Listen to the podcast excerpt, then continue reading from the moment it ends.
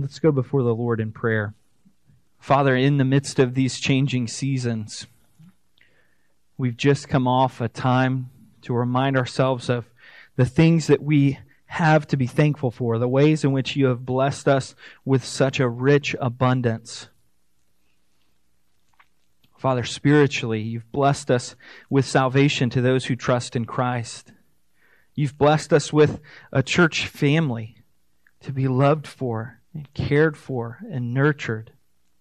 Father, you've given us physical families. You've given us mothers and fathers. Father, these are such sweet gifts from a loving God that we ought to be thankful for. Sometimes, maybe even today, we can begrudgingly not be thankful for those relationships, be thankful for those friends, those family members or our church. But Father, we ask that you would overflow our hearts with thankfulness, knowing that these things are gifts. And Father, as we change this season to a season of Advent where we remind ourselves of Christ coming, that on that day in Bethlehem, God dwelt among us. Christ in flesh came to be Emmanuel, to be the light who would one day, through his death, through his shed blood on the cross, and his subsequent resurrection and ascension, make all of those who trust in him victorious. The same victory over death that he experienced, we too, those who trust in Christ, will experience.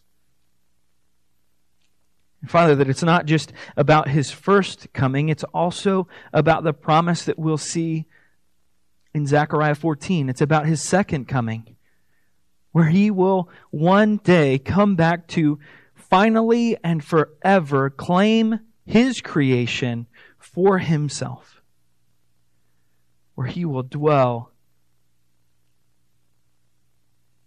among his people and we will worship him. And Father, we long for that day. Father, as we turn to your word, we ask that you would bear fruit, just as Christ reminds us in Mark chapter 4, that it may take time. But Father, that the seed sowed by your word never returns void. So, Father, be with us as we study your word to see this message from Zechariah and how it applies to our lives today. Father, help us.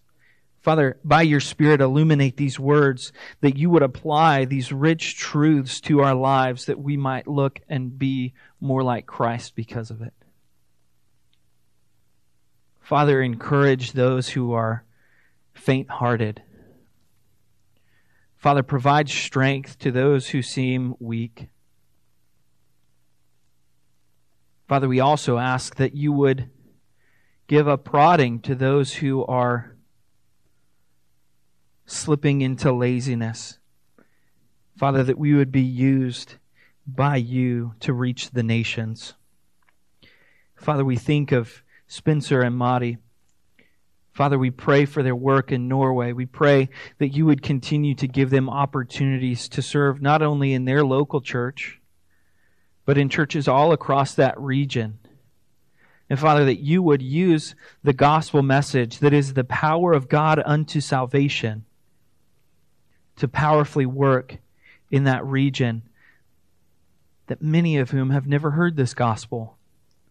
Father, be with Spencer, be with Madi as she's continuing to translate different books into different languages. Father, we pray that you would continue to give them um, a way to continue to work and Father, we pray that you would open up um, the work there in Norway. Father, be with those who are continuing to be affected and afflicted by this pandemic. Father, we pray for our frontline healthcare workers. Father, we pray that you would give rest. Father, that you would protect them. Father, that you would continue to have your hand on us. Father, that you would keep us safe. But Father, ultimately, we know that this world is not safe. And it's only when we trust in Christ that we are more protected than we could imagine. So, Father, in the midst of fear, in the midst of chaos and calamity, Father, let us look to Christ for our confidence.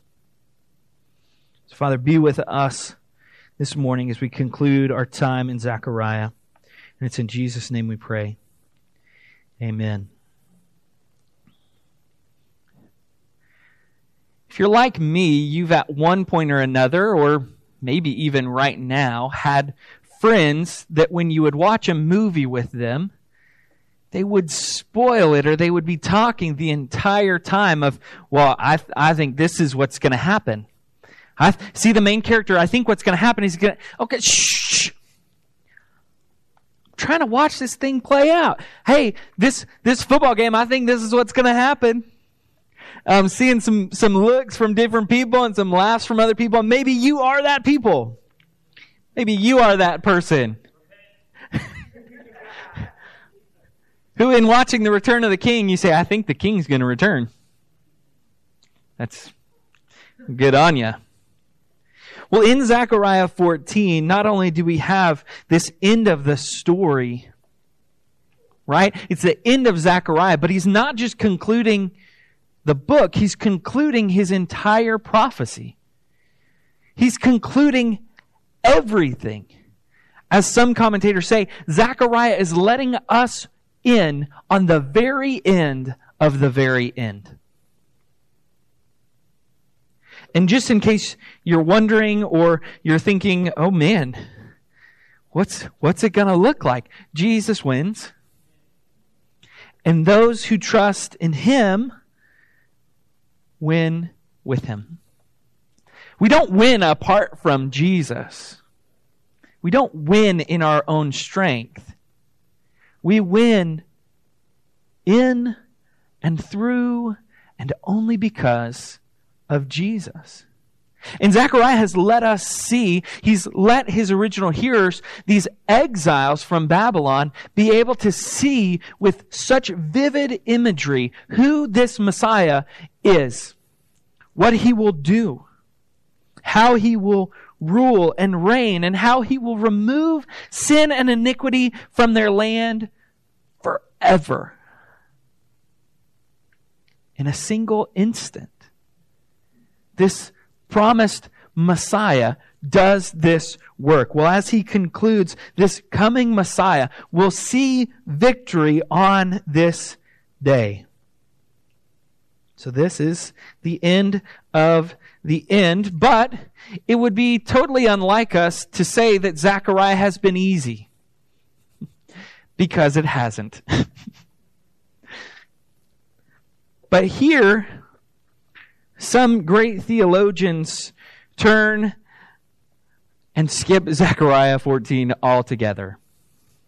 Not entirely. But if you're familiar with the 16th century great reformer Martin Luther, who went down in history for his 95 theses that he wrote on the door of the Wittenberg Chapel in Germany, showing that the papacy was incorrect. It was invalid in accordance to Scripture. And he gives 95 reasons why. Well, this same Martin Luther, when he turns to Zechariah chapter 14 in his commentary, he writes, And here I give up, for I am not sure what the prophet is talking about. So we're in good company today. We're in good company this morning. I don't expect to give a better revelation than Martin Luther. But I do think that from our study in Zechariah, we can summarize Zechariah's message through Zechariah 14 as this. The main point of Zechariah 14 is that cam- calamity and chaos mark the day of the Lord. But those who trust in the Lord have confidence in that day. that calamity and chaos mark the day of the Lord, but those who trust in the Lord have confidence on that day. How many of you would say that 2020 has been a banner year? Maybe you all could say, Daniel has been an enormous blessing.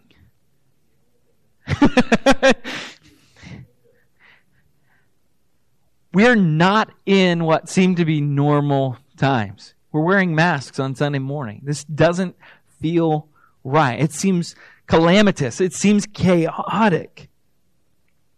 But you think this is bad, it's gonna get worse. So imagine the original hearers just coming back from exile, just seeing the temple rebuilt, just having these proclamations of this Messiah is coming and here's what he's going to do. Your enemies that have come against you, they're going to be scattered. Sin, iniquity, gone. Idols, no more. A spirit of prophecy, gone. And then, as if this awful twist in Zechariah 14, it just, they talk about a conclusion of a sermon or the conclusion of a speech that it needs to land the plane softly. Zechariah 14 is that cartoon plane that just kind of rolls over and over itself and comes to the screeching halt with blazes around it.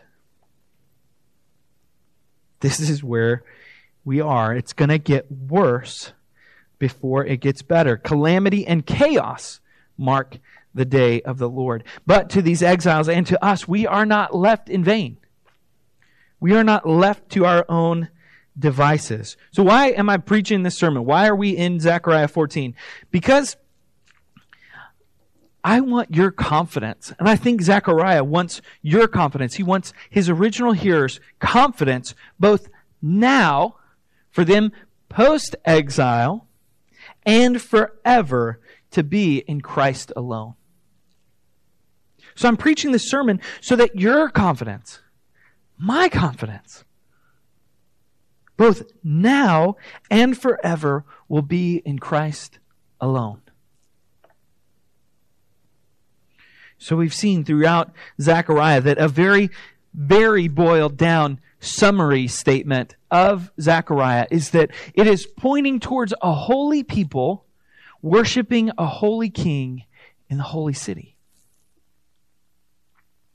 And we've seen prophecy after prophecy, vision after vision that we're just kind of like, I don't know what's going on here. But here in Zechariah 14, he is reminding us that calamity and chaos mark the day of the Lord, but to those who trust in him, they have confidence on that day. So Zechariah makes this argument in kind of five progressions. Five progressions or subtle divisions, however you want to think about it. He talks about a defeated people. Exactly what exiles want to hear. You want to know what's next? Your defeat. But then he starts his second section and says that there will be a turning of the tide when the Messiah himself will come and fight for you. Thirdly, we'll see that there is a final destruction of the enemies of God. Fourth, the Messiah's kingship, the Messiah's rule on earth will cause his people to be delighted to worship. And lastly, in section 5, we'll see a holy nation. A holy nation.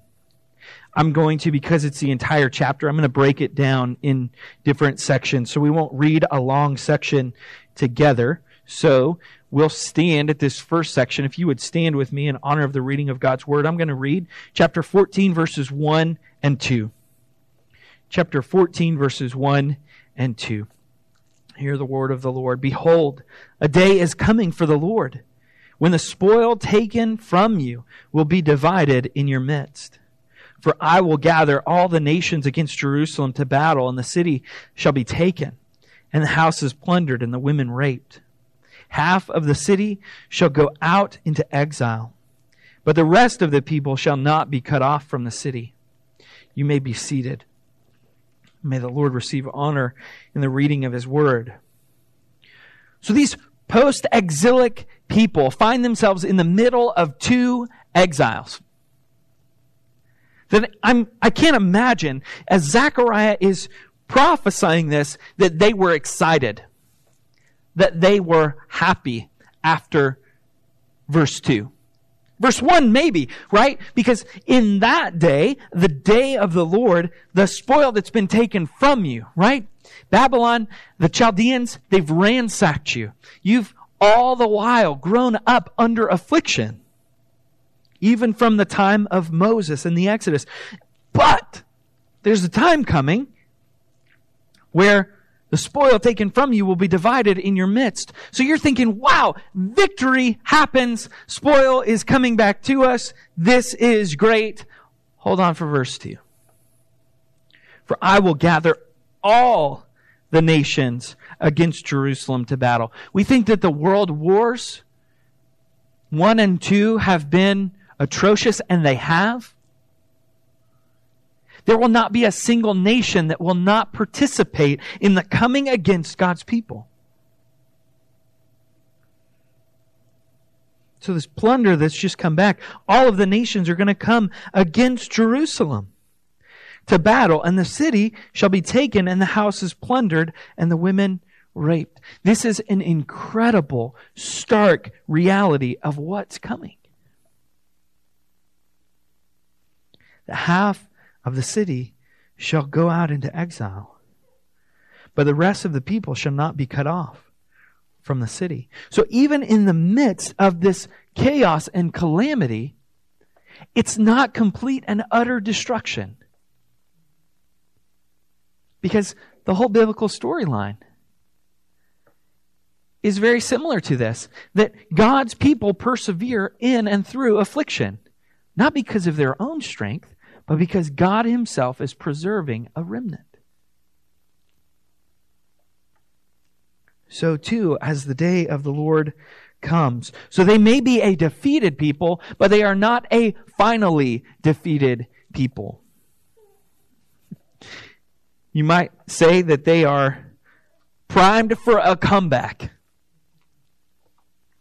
But it's not because they have a star player sitting on the bench. It's that they have the Lord Himself who will fight for them. And this is where we see the turning of the tide. Verses 3 through verse 11. So those nations who go against Jerusalem to fight against them, the Lord will fight against them. This is a promise in the Old Testament that God makes to his people, to Abraham, Isaac, Jacob, and others. That those who come against his people, he will fight for. Well, he will fight for his people when other nations come against them. That if a person turns their hand to the people of God, God will fight them. What an amazing reminder that when we feel like we need to bow up and fight our own battles, God fights for us. If we are walking with Christ, if we have placed our trust in Christ, He has already fought for us. In Christ. The victory that we most need. It's not a war, it's to be freed from sin. That has happened through Christ. And likewise, this war to be waged, it's not won by their own merit, but it's won because the Lord comes and fights for them. Like in the first advent where Jesus steps into the scene of that feeding trough in Bethlehem. So too will this Messiah come again. His feet again land on the earth.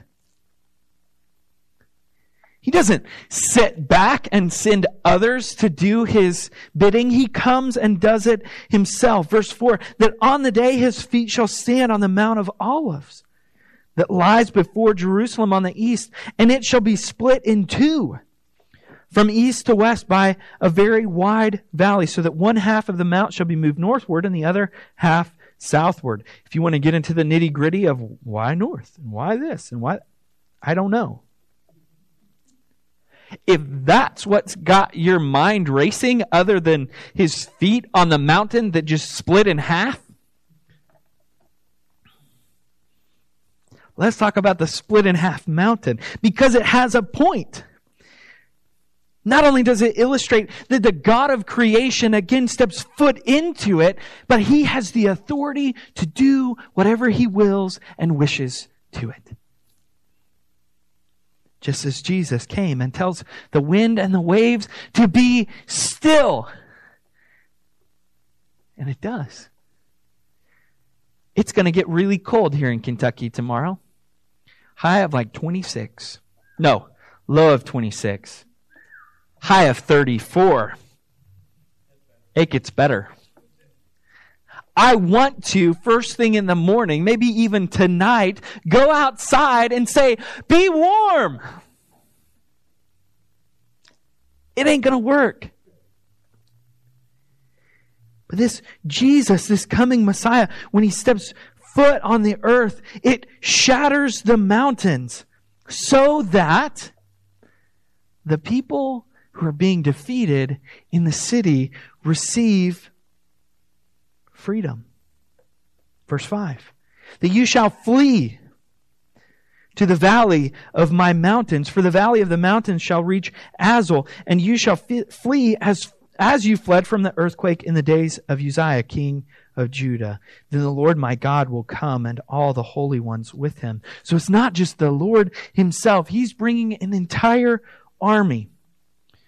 Commentators believe these aren't just the angelic ones, these are also those in the city. God does use us in these ways. So, this splitting of the mountain causes this way of survival, this way of exit, this way of escape, this way of exodus. This, to his original hearers, would have immediately turned them to the Exodus and their forefathers being delivered. And we'll see illustrations and allusions to Exodus as plagues come against the enemies of God, that they will be standing in the midst of this chaos where it almost seems as though corpses are, are walking. And even just as the first Exodus, horses are completely overcome, just as they were swallowed up in the waters as it closed in as the Israelites escaped. So, this turning of the tide is the Messiah coming and being with them. And the whole land, verse 10, shall be turned into a plain that Jesus coming and stepping foot on the Mount of Olives, this is not Matthew 5 through 7. This is, this is not what's going on because there were no earthquakes at that point. Not as the one that will come on the day of the Lord. But before we continue in verse 10, verse 9 is that this proclamation that we all long for with hopeful uh, expectation and anticipation. That the Lord will be king over all the earth. We may look at even our own homes and not be able to say the Lord is king over this household. We continue to wage war against sin, but it seems as though sometimes we lose. So not only our home, not only our zip code, not only our city, state, nation, but the whole world. Jesus physically, bodily comes to recapture his kingdom. That he will be king over all the earth. Well, what about the Philippines? Yep. What about Tasmania? They've got some crazy stuff over there. Is he going to be Lord over that? Yep. Lord over that too. The proclamation and pronouncement that God gave Adam and Eve in the garden to be fruitful and multiply and to expand this garden outward because of sin caved in. And perhaps at its most small point upon exile. And now Jesus comes back to do only the work that he can do, and it begins to stretch out the expanses to where there is no inch, there is no zip code, there is no amount of the sea that hasn't been explored. He is Lord of it all. He's Lord over the coronavirus. He's Lord over cancer. He's a Lord over stupid political agreements, arguments, stupid political arguments. Jesus is the Lord over all the earth. That would be a fitting way to end Zechariah. It really would. Think, think about all the things that have happened. That the Lord is continuing to, to remove sin. He's continuing to prepare a people for His namesake that He will then return to when they return to Him. So it would be a just conclusion, and the Lord will be king over all the earth. Amen and amen. But it's not because it continues. That this day of the Lord continues with calamity and chaos. But we can rest assured as a people of Christ who trust in Him that we have confidence to endure. Because this day of the Lord continues to be not only our mountain split in two, but it continues to be this incredibly unique day. I don't know why I'm getting my verses mixed up. so I'm, we're going to backtrack all the way back to verse 8. That this unique day where the Lord comes and He is king over everything, it brings with it this incredible change of season. That living waters flow out from Jerusalem, half to the east and half to the west and it shall continue as summer and winter. And preceding verse in chapter, in verse 7, that there shall be a unique day which is known to the Lord, neither day nor night, but at evening time there shall be light. Verse 6, on that day there shall be no light, cold or frost. Wait, wait, wait, wait, wait. What? There was frost on my windshield this morning. There seemed to be frost on me this morning. But on this day, on this unique day, there shall be no light, there shall be no cold. It's unique, which is known to the Lord, neither day nor night, but at evening time there shall be light. And we're not talking about Alaska, where they get night after night after night after night of continuous sunlight and then night after night after night of continuous darkness. This is perpetual. This is a reminder that when the Lord is in their midst, as John in Revelation marks, that they will need no light because the Lord is their light. So we see a defeated people in verses 1 and 2. We see the turning of the tide when the king comes and reigns bodily. And that this day is a unique day. And third, we see in verses 12 through 15 that there are destructions of the enemies of God. And before we kind of get comfortable of, yes, confidence comes to the people of God and chaos and calamity comes to those who don't follow him, we need to be very careful that we don't take promises for ourselves that are not ours.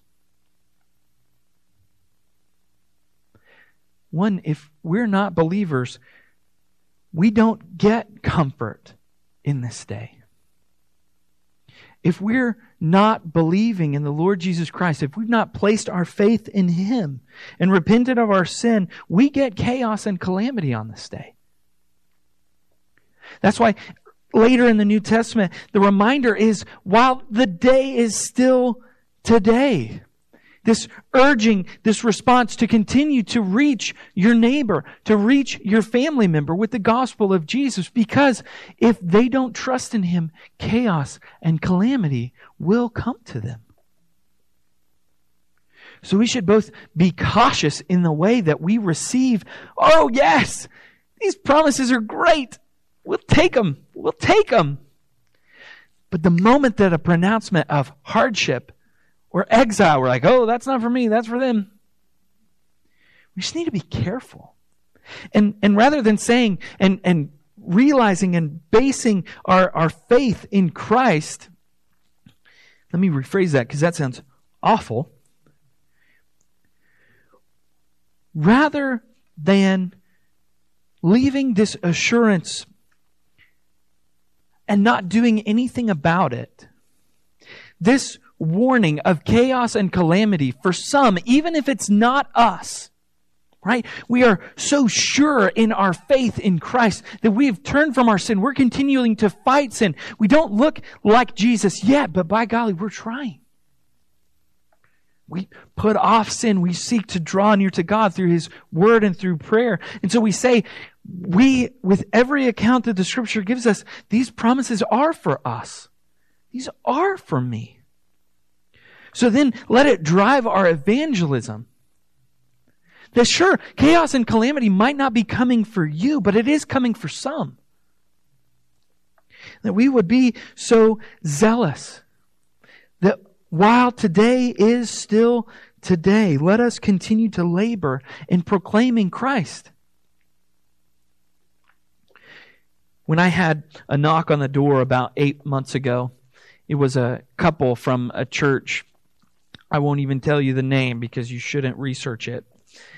But they came and they said, We've got five questions, and you can pick one of those five questions, and we have to be able to tell you the biblical answer. One of those five questions was, How can you receive protection from God? And I was like, I don't know anything about your church, but that's a pretty good Jesus. And they began to just say all of these weird things. And I was like, oh, dear goodness. That's not the gospel. If our gospel is how do we seek uh, to not have calamity and chaos in our lives, well, we take the Lord's Supper. Our confidence both now and forever comes through the person and work of Jesus Christ. If, if we are to base any other merit on any of the other roulette tables, we've lost it. And that is a horrible analogy because Jesus isn't a gamble. Jesus is a sure thing. That when you place your faith in Jesus, you can and should have confidence.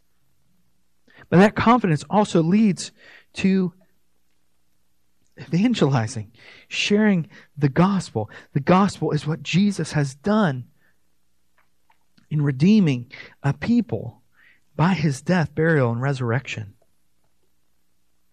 So, long introduction to point three destruction of the enemies of God verses 12 through 15. And this shall be the plague with which the Lord will strike all the peoples that wage war against Jerusalem. So not only is the Lord coming and fighting against all these nations, but he's also proclaiming plagues against them.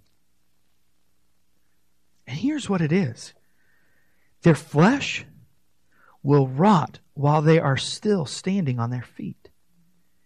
Their eyes will rot in their sockets, and their tongues will rot in their mouths.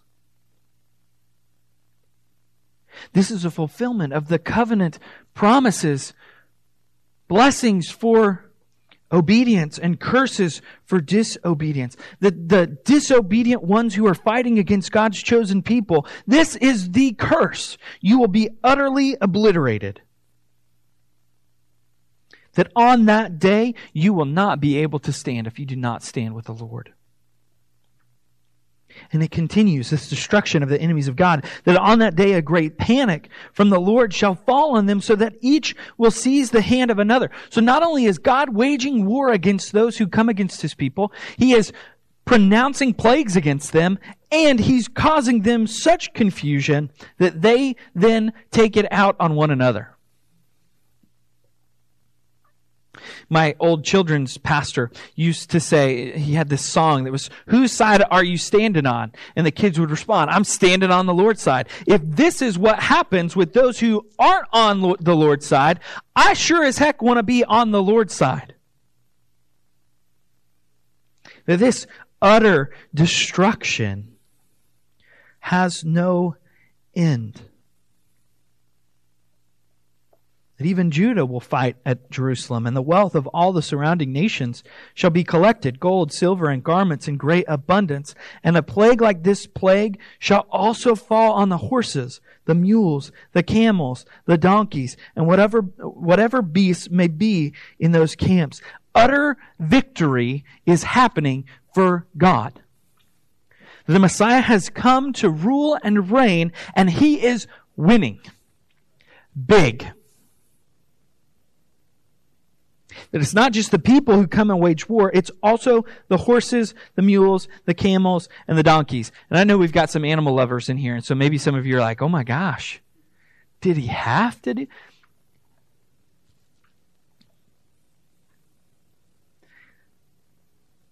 The punishment for sin fits the crime. The punishment for sin fits the crime. And the enemies of God receive utter and total destruction. But in this, there's hope. That as we turn to verse 16, that those, even those who have waged war against God's people, they will even be brought in and be delighted to worship this king verses 16 through 19. Then everyone who survives of all the nations, it would seem very fitting for this to say, and everyone who survived from the battle at Jerusalem would receive. This is everyone who survives of all the nations. You see, there are some who would like to say that the Bible is so ethnocentric that it's only for the Israelites, that it's only for Abraham's line. No, it's for all who would repent and trust in Christ. That even those who wage war against his people will go up year after year to worship the King, the Lord of hosts, and to keep the feast of booths. And if any of the families of the earth do not go up to Jerusalem to worship the King, the Lord of hosts, there will be no rain on them. And if the family of Egypt does not go up and present themselves, then on them shall be no rain. There shall be the plague with which the Lord afflicts the nations that do not go up to keep the feast of booths. This shall be the punishment to Egypt and the punishment to all the nations that do not go up to keep the feast of booths the Feast of Booths has kind of a very zoomed in emphasis in this chapter. What is the Feast of Booths? What would have been the Feast of Booths? Again, remind ourselves of the Exodus. That God delivers his people through the water and he leads them through the wilderness without homes. He provides for them a fire by night and a cloud by day so that they're not afflicted by the cold and not afflicted by the heat. But they don't have homes. So Moses was instructed to construct booths. They were to make small tents to remind themselves of the goodness of God because they weren't in bondage anymore. They weren't in captivity anymore. The continual ramping up of the requirements of the Israelites under the Egyptians' rule is no longer. That God is preparing a people to indwell a place to worship Him. But what do we see? The Israelites, some of them say, Moses, did you just, you just took us out here to kill us? Why not just leave us in Egypt where we had some food, man? So this Feast of Booths intended to be this thanksgiving, so to speak, of what God had done for them in rescuing them, had quickly turned into a gripe fest of, oh, I can't believe you did this. But here again, the reminder is to come and worship and to remind yourself of the goodness of God. The Messiah has come. He's now ruling and reigning in your midst. All of your enemies are like corpses that are walking.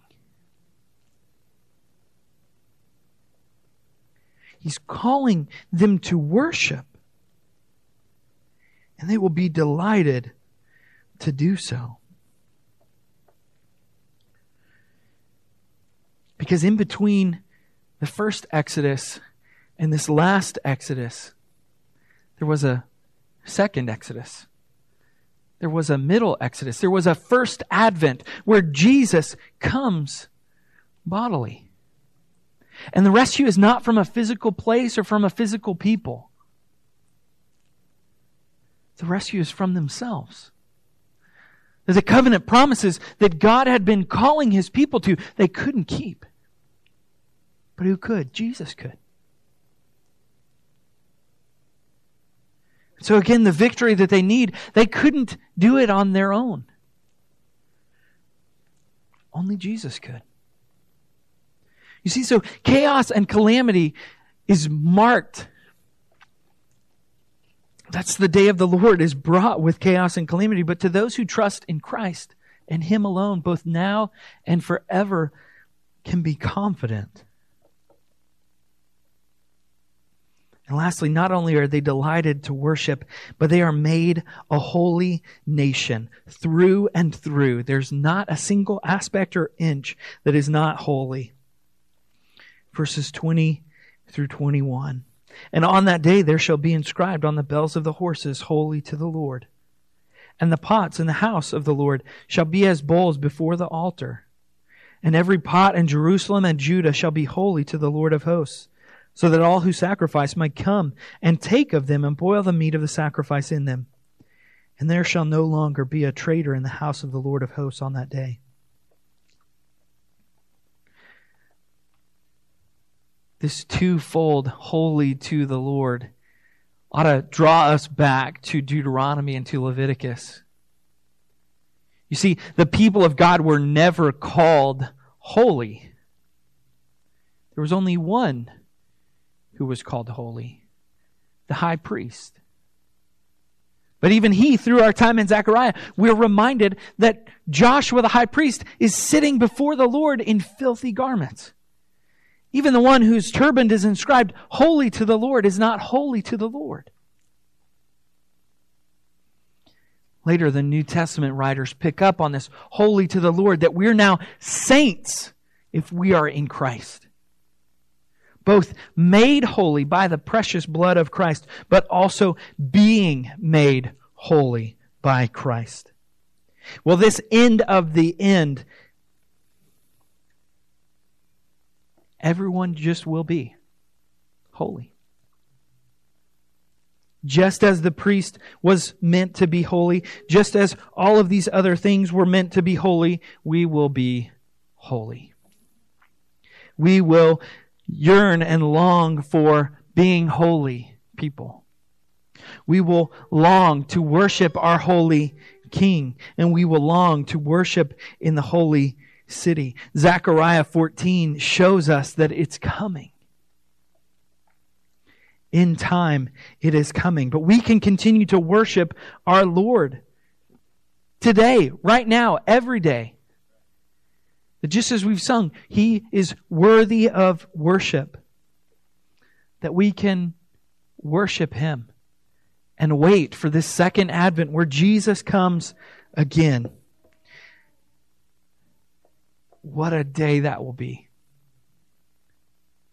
When we will see Him.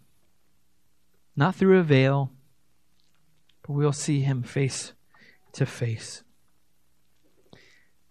So let us go under this charge of Zechariah that while the day of the Lord is marked by chaos and calamity for those who trust in Him, they'll have confidence. Let's go in confidence and let's go and seek to push this kingdom forward. The kingdom of Christ. That while we still have an opportunity, we can share the gospel so that those who right now, this day of November 29th, who are cursing God and writhing at Him, would see how sweet He is. And would not experience the chaos and the calamity that is theirs, but would rather be delighted to worship. So let's work to that end. Let's pray. Father, we're grateful that your kingdom has come in Christ and that it is coming. Father, help us as a church to continually seek to build your kingdom through the gospel, the power of God unto salvation. Father, give us opportunities to share the gospel with those who are far from you. Give us opportunities to see those lost become found, those who are dead in their sins and trespasses be made new through Christ. Father, be with us. Cause us to be obedient to this task. And it's in Jesus' name we pray. Amen.